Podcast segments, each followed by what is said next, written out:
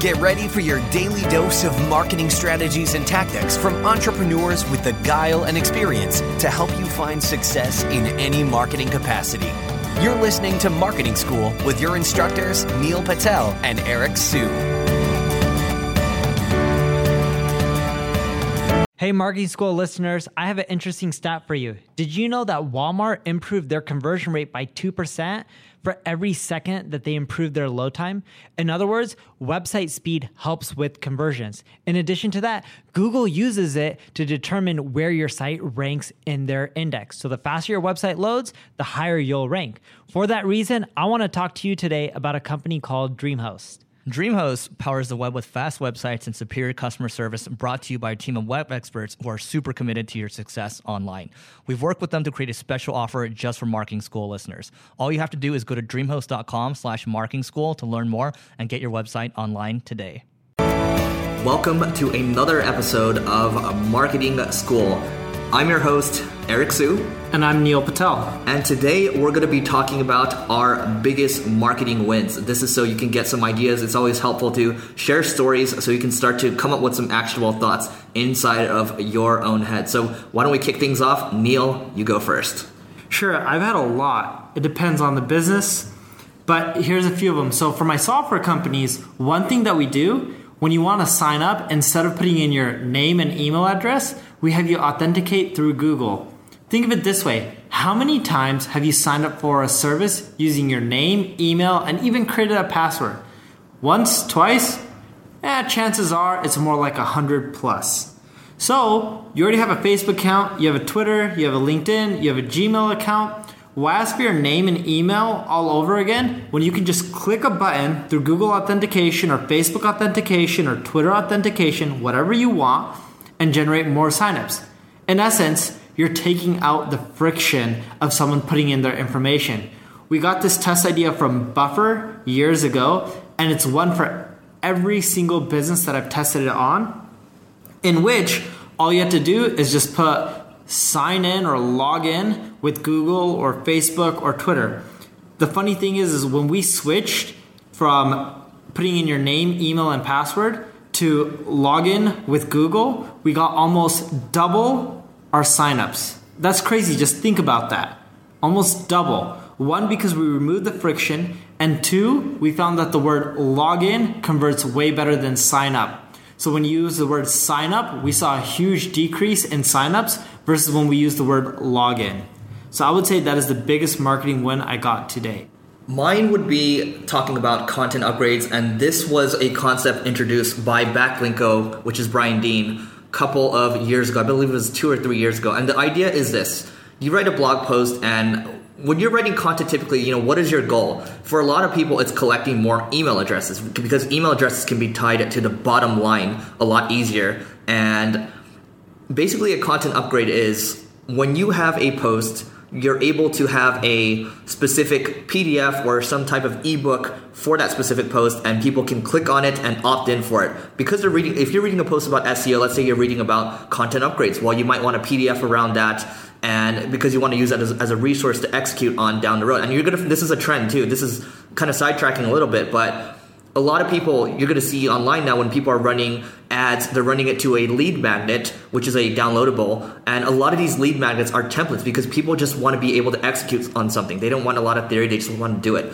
But coming back to the content upgrade before we started doing content upgrades our blog posts might convert at maybe 1% for email signups. After we started adding content upgrades, our conversion rate shot up to 5% all the way up to 15%. Right now, we have a post on single grain right now around marketing funnels and that post itself converts at 15% in terms of driving email signup. So if emails are important to your online business, and I trust that is the case for most of you, content upgrades are something you want to look into. And there, there's a couple of tools out there that will actually make it much easier for you to start pumping these content upgrades out because when we first started doing it, we'd have a we'd put it together, we'd do a checklist, and then we'd have a designer come in and pay a lot of money to do it, and then we have to you know mess mess with lead pages and make sure everything is working. So it's getting easier and easier, and I think it's becoming table stakes to do something like content marketing. If you're not doing it yet, I encourage you to give it a shot. And right now, I'm going to pass it back to Neil for another win. Sure, and if you're going to do content upgrades like Eric's talking about, there's a plugin called Thrive, T H R I V E, which makes the whole process simpler. Uh, I don't own anything in Thrive. You should just use it if you want to, but that's what we use on my end. I combine that with Lead Pages. So Lead Pages provides the template to collect the emails. Thrive makes the functionality work. It's like a plugin, so that way you can have content upgrades in each of your blog posts. And the key with content upgrades is the email opt in that you're asking for has to be relevant. So if you have a post on seven advanced SEO tactics that'll double your search engine traffic, your content upgrade may be seven more advanced tactics that'll increase your search engine traffic. Right? You see how it's very relevant? So if you have a post on seven SEO tactics, you wouldn't want to create a content upgrade that breaks down 10 ways to increase your conversion rate People are reading a post on SEO, so your content upgrade needs to be relevant to the blog post. Another win that I've had, which has been huge for us, is detailed guides.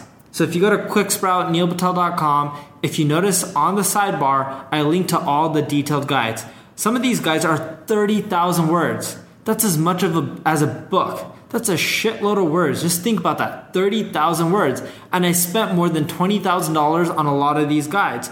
Now, you don't have to spend that kind of money to create these guides, but what I've learned is if you go above and beyond, so much so that the competition is just too lazy to copy you because it would be way too much work, you'll find that you'll have some of the most detailed content in your space for a very long time. Then, when you link it into the sidebar, it also gets more internal links and all of my guides rank really well on Google. And there's two key strategies that I mentioned in this. One, be really detailed. The more detailed you are, the more keywords you're going to rank for. You don't want to just add fluff into the guides because if you add fluff, people will find that the content quality is low. They won't share it on the social web and they won't link to it.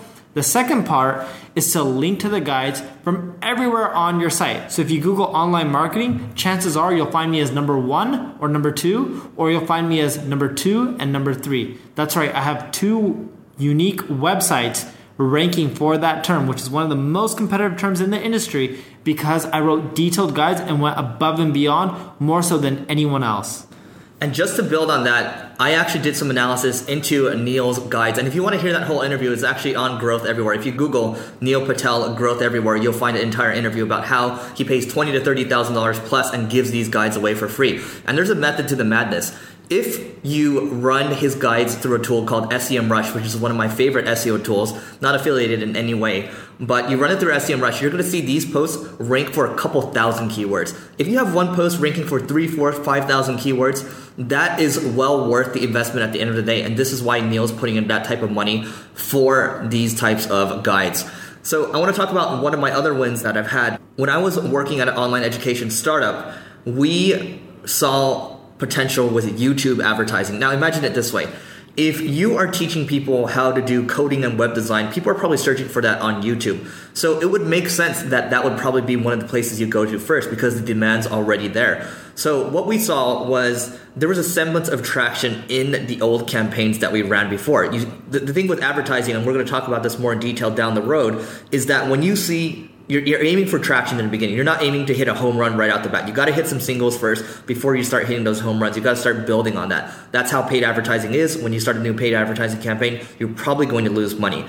But basically, coming back to YouTube advertising, we saw that traction, and I said, okay, you know, I, I think this is something to bet everything on. You know, I basically bet all our advertising budget on YouTube advertising, and we accelerated our learning and we got even more traction and that became became their number one user acquisition channel to drive more signups and this is us literally driving people from a youtube video cold to a free trial where people put in their credit card and people started paying from there so think about it. I mean, if it makes sense for your industry, if you're doing courses, if you're doing online education, YouTube is great. You know, people talk about, I think there's a VP of Facebook talking about how video is going to be 90% of the content in 2020 or something like that. And I think that's a huge number. You're seeing Snapchat 10 billion views, uh, video views a day. Video is going to get bigger and bigger. So that's something to pay attention to. Um, also take a look at Facebook video as well. So Neil, I'm going to pass it back to you for one more win before we hop off. Sure, this is actually my favorite win. A lot of people don't want to leverage this tactic because it's too much work. And funny enough, the things in marketing that are too much work usually are the best wins. but I've been going crazy on international expansion. Every time Eric and I talk over the phone or on Skype, which is often, This is true. I always tell him, I'm like, dude, you got to check out the international expansion I'm doing. Look at these numbers. I'm in Brazil. I'm in all Spanish speaking markets. I'm in Germany now. I'm in Italy. And I'm going to be expanding to all the Arabic nations, I would say close to the end of the year. If you think about it this way, most of the content on the internet is for people who speak English.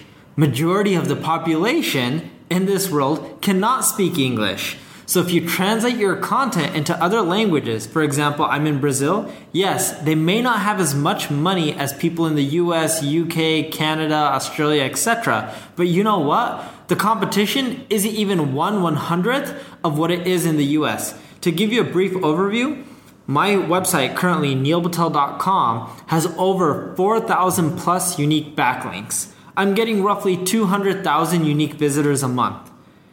Marketing de Contido, which is a Brazilian blog, has roughly 400 backlinks. All right, that's one tenth of what my own blog has. And I'm going based on unique referring domain names. What that means is if Eric links to me five times, I'm only counting it as once because it's a link, one link from one unique domain. So I'm not counting it as five links because it's coming from the same domain. So if a website links to you multiple times, only count it as once. And you can use tools like Ahrefs, A-H-R-E-F-S dot com to see how many links you have versus the competition.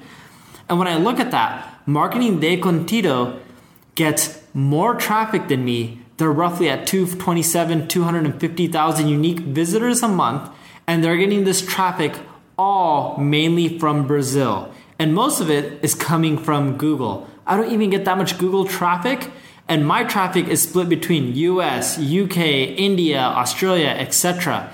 International expansion is one of the best things you can spend your money on. Yes, it isn't as competitive, but also keep in mind they don't have as much money. But in the long run, you will make a return on your investment.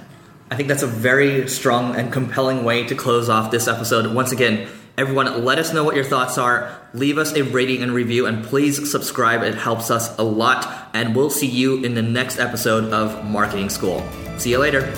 This session of Marketing School has come to a close. Be sure to subscribe for more daily marketing strategies and tactics to help you find the success you've always dreamed of. And don't forget to rate and review so we can continue to bring you the best daily content possible. We'll see you in class tomorrow, right here on Marketing School.